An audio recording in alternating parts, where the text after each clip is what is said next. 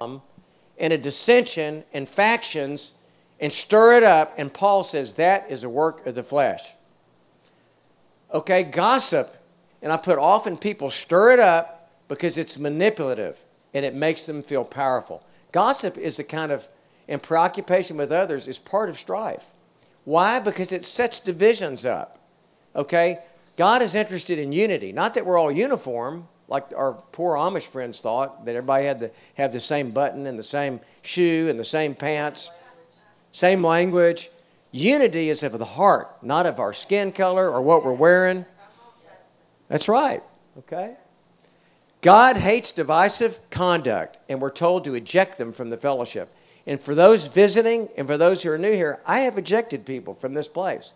Some of y'all remember seeing me do it. And I did it because they were divisive and they created factions and created problems. You go, really? In this little place? They did. In the middle of a service. And so we're told as the pastor to get rid of those kind of people. They create a problem. So you, with heart broken, you invite them to leave. So you, we don't need to go in all the details. I said, we're going to have a stir it up right now. When they stir it up and bring chaos, when they engage in disputes, creating factions. Believers are called to a ministry of reconciliation and unity. We are called to reconcile and to unify. That's what we're called to do. So be careful when you're making a comment. I am on Facebook or something. I think, well, will this help me in my testimony or not? Some people are so stupid you can't fix them anyway. and they're not going to believe anything anyway, so it removes my platform to maybe have some chance to speak spiritual truth in their lives. And it's hard for me being a lawyer. I just got to pass. You know, quick, someone come grab my hands. I'm about to type something, you know.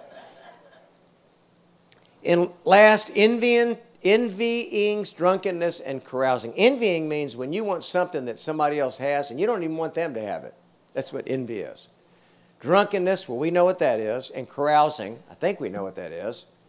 Paul, Tim, is saying that people who behave like this and who habitually and continuously live like this are not going to be in heaven. Why? Because they're probably not saved. Do you see what Paul's saying? People that have just, their whole life's marked by, yeah, he was a carouser and a drunk. Well, probably didn't have the Holy Spirit in him anyway. Rather, a person who lives continually, yeah, we're not able to lose our salvation, but a person who lives continually on such a level of moral depravity gives very strong evidence they, that they were never a child of God to begin with. Do y'all follow me? And some people say that, you know, well, I accepted Jesus when I was four, but there's no redemptive work in their life since then. But you have to question. But you know what? It's not even ours to question. I used to say, oh, yeah, so and so's a Christian. I don't know if anybody in here is a Christian. Okay? Because I don't know what you've personally done, but I can look at the fruits of your life. You know, I don't even I don't even need to make comment. It doesn't matter. What it doesn't matter what I think, right? When you stand before the judgment throne of God, that's what matters. So what is the end of all this? First off, the devil can't make you do it. The devil cannot make you do it, Israel. He's not there. It's your flesh that's making you do things, okay? Don't give portals to don't give entrance to the dark side because it's there and it's real, okay? And I read that book, and I'm probably going to preach on it maybe for a three or four week series. It's so intense and so big that I, I, didn't realize how grand it was as I read this book. And I'm, and I'm now going and looking at scriptures in it.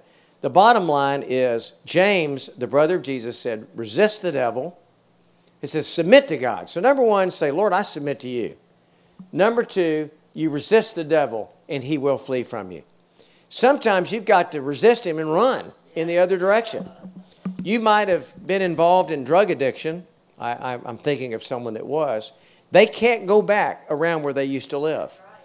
They're just unable to do that. And so you figure out whatever it takes for you to resist the devil, all right? Sometimes it means turning and running from an area. But God's word promises that if you resist the devil, he'll flee from you. That's a promise, okay? Not made by me, but made by the Lord. So the words this morning are let's don't be people that are that have our lives characterized by the deeds of the flesh. Realize there's a war going on within you. It's a great war. But you are on the winning side if you will avail yourself of the victorious Holy Spirit that is within you. Amen. All right. Now we're going to we're going to observe the Lord's Supper which we talked about last week in our in our Bible class, our systematic theology class. And this is something we do in obedience, okay? We talked about it. This is our COVID safe thing. So, in a minute, after we've said, uh, after I've read the account where Paul was taught by the Holy Spirit, it's interesting. Paul didn't know Jesus personally, I mean, didn't know him physically. So, we think, we, meaning theologians, think that Paul, for 10 years, was instructed by the Lord. Paul even says that, for he says this, and I'm reading from 1 Corinthians 12, verse 23. He says, I received from the Lord that which I also delivered to you. So he said, I got from this message from the Lord and I gave it to y'all. That the Lord Jesus, on the same night in which he was betrayed, he took bread, and when he had given thanks, he broke it and said, Take, eat. This is my body, which is broken for you. Do this in remembrance of me. So we do this to remember him, okay? We don't do this to have grace administered to us. We don't do this because of some other reason. He says, Do this in remembrance of me. It's one of the commands, it's an ordinance along with baptism. And Joey, if you don't mind me announcing, it's two weeks from today or three? Two weeks from today, uh, Joey is going to have a believer's baptism, and Kelton's going to baptize him. So he says, in the same manner, he took the cup after supper. Why? Because he was having a Passover meal. This cup is the new covenant in my blood. This do as oft as you drink it in remembrance of me. What he was saying is that Mosaic covenant that you lived under now doesn't apply to you. There's a new covenant in my blood. And in the same way that when God's people left Egypt, they were told to put the blood of an innocent lamb on the doorposts of their homes. Now Jesus is saying, You take my blood and you're going to apply it to the doorposts of your heart. Okay? And that's what's happening here. For as often as you eat this bread, that means whenever you get together, do it and drink the cup. Proclaim the Lord's death, and I would say his, his burial and his resurrection until he comes. Okay? Then he goes through some warnings about examining yourself, meaning it's not my job to examine you to see if you're worthy to take this. It is your job to examine your own heart. And so this is the Lord's Supper, it's the Lord's table. It's not a Baptist table, it's not a Union Grove table. This is the Lord's Supper and His alone. And the only reason you're disqualified from taking this is if you don't know Him as your personal Savior, and two, if in this congregation you're at, in a dispute with somebody where you just spit nails every time you see them, all right? He's saying if you're in that kind of a horrible situation, then don't do this. Get that straightened out and then come and do it. Because this is communion, it's Holy Communion. Communion with one another and communion with the Lord. Amen? so we're going to go to the Lord in prayer, and I'm going to ask, uh, would you please just thank the Lord for the body and blood, and I'm going to get the dobro out. Okay. And then we're going to let people come up. Lord Jesus, we thank you for giving us hope in these days. Lord, when we look to you, you give us peace that passes understanding. And the only way we can know that you give us that peace is when we do have situations that we don't understand, where we feel insecure, where we feel vulnerable. But Lord, you can reach deep into all of us and you can give us your Holy Spirit in a big way so that we can cling to you, Lord. We can take these elements that represent your body and your blood. And Lord, I know that the Eucharist, which is called in some churches, it means thanksgiving. And just like those houses that I saw in North Carolina with the Thank you, Jesus, signs in the yard. Lord, we want that, we want that sign on our heart as we take communion today. Let us, Lord, please let us just have a sense of gratitude towards you as we take this body and this blood And um, thank you for providing us the privilege to do so. In your name we pray, amen.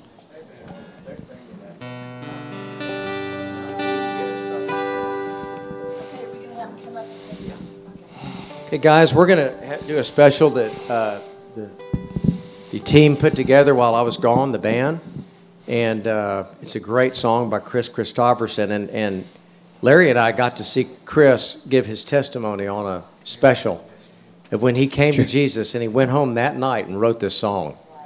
So as we begin this, I'm going to ask uh, Judy, why don't you just go, uh, just a second, go uh, row by row, and folks come up and get the elements and hold them until everybody's been served, and then we'll be done with the song, and then we'll take them together. Yeah, but Judy, I don't think we need you, Judy. You can. Okay, well What do maybe we need not. Judy for? They can It just doesn't come up and do it. Tell them what to do then. Well, I need you with my heart. But Just don't everyone come up at once. Let's do it by one. Yeah, by just row by row. Start First by row. the front row, Faber. You'll go, and then the second row, so on and so forth. But both sides, yeah. Why me, Lord? What have I ever done to deserve even one of the pleasures I've known? Tell me, Lord, what did I ever do that was worth loving you? or the kindness you've shown. Lord, help me, Jesus. I've wasted it, so help me, Jesus. I know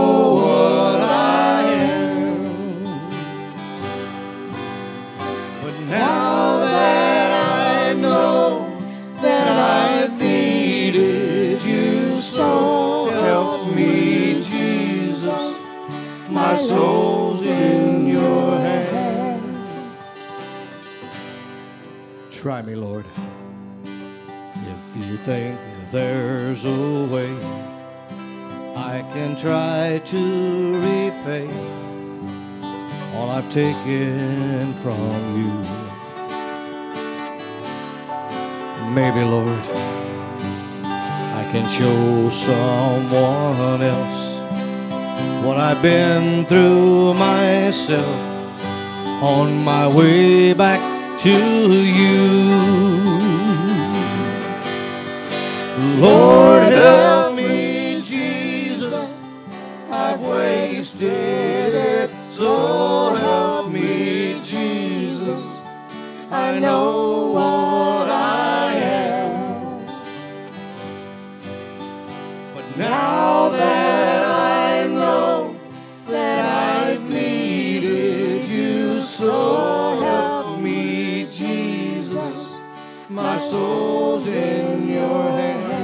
Let's sing that chorus one more time. Lord, help me, Jesus. I've wasted it, so help me, Jesus. I know what I am. But now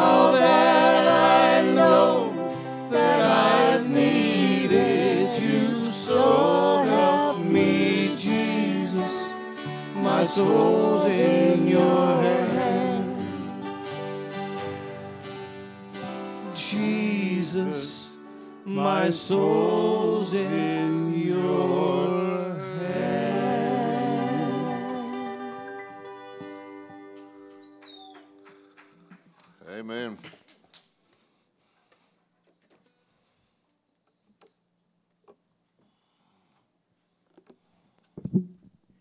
When I heard Kris Kristofferson give that testimony, it was one of the most sincere testimonies, uh, Larry, I've ever heard.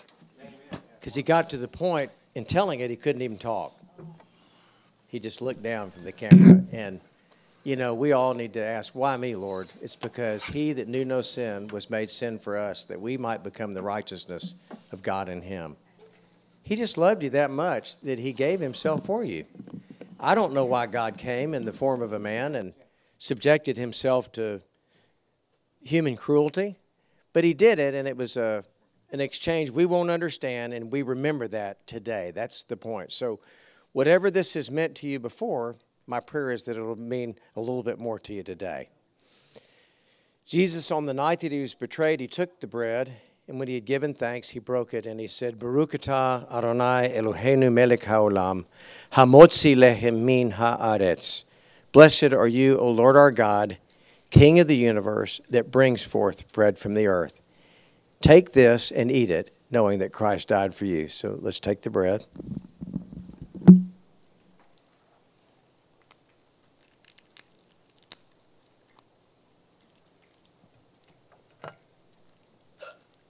There's a little thin thing right on the top.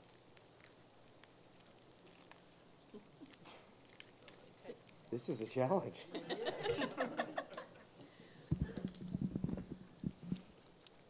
in the same way, they were in a Passover meal and they took the third cup, which was, if I've told you before, the cup of redemption. Jesus held it up and he said these words, Baruch atah Eloheinu melech haolam, borei pri hagafen. Blessed are you, O Lord our God, King of the universe, who brings forth fruit from the vine. Take this and drink, knowing that Christ's blood was shed for you, and be thankful.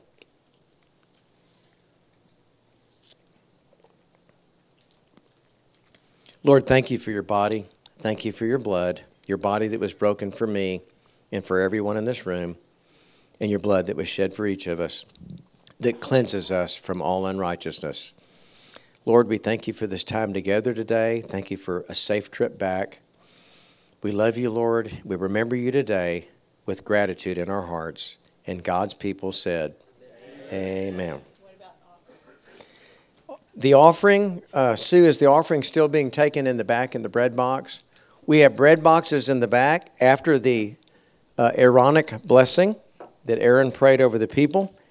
We'll dismiss. We'll start with the back row first. If you're going to socialize, go outside to socialize. Let's don't have a cluster here in the aisle and get all exposed to one another. Thank you all for coming. I know that takes a certain amount of, I don't know, just desire to come out and, and, and continue to not forsake the gathering together. I appreciate it. I am so grateful that I have a congregation that loves me, prays for me, and missed me. So, y'all stand, please.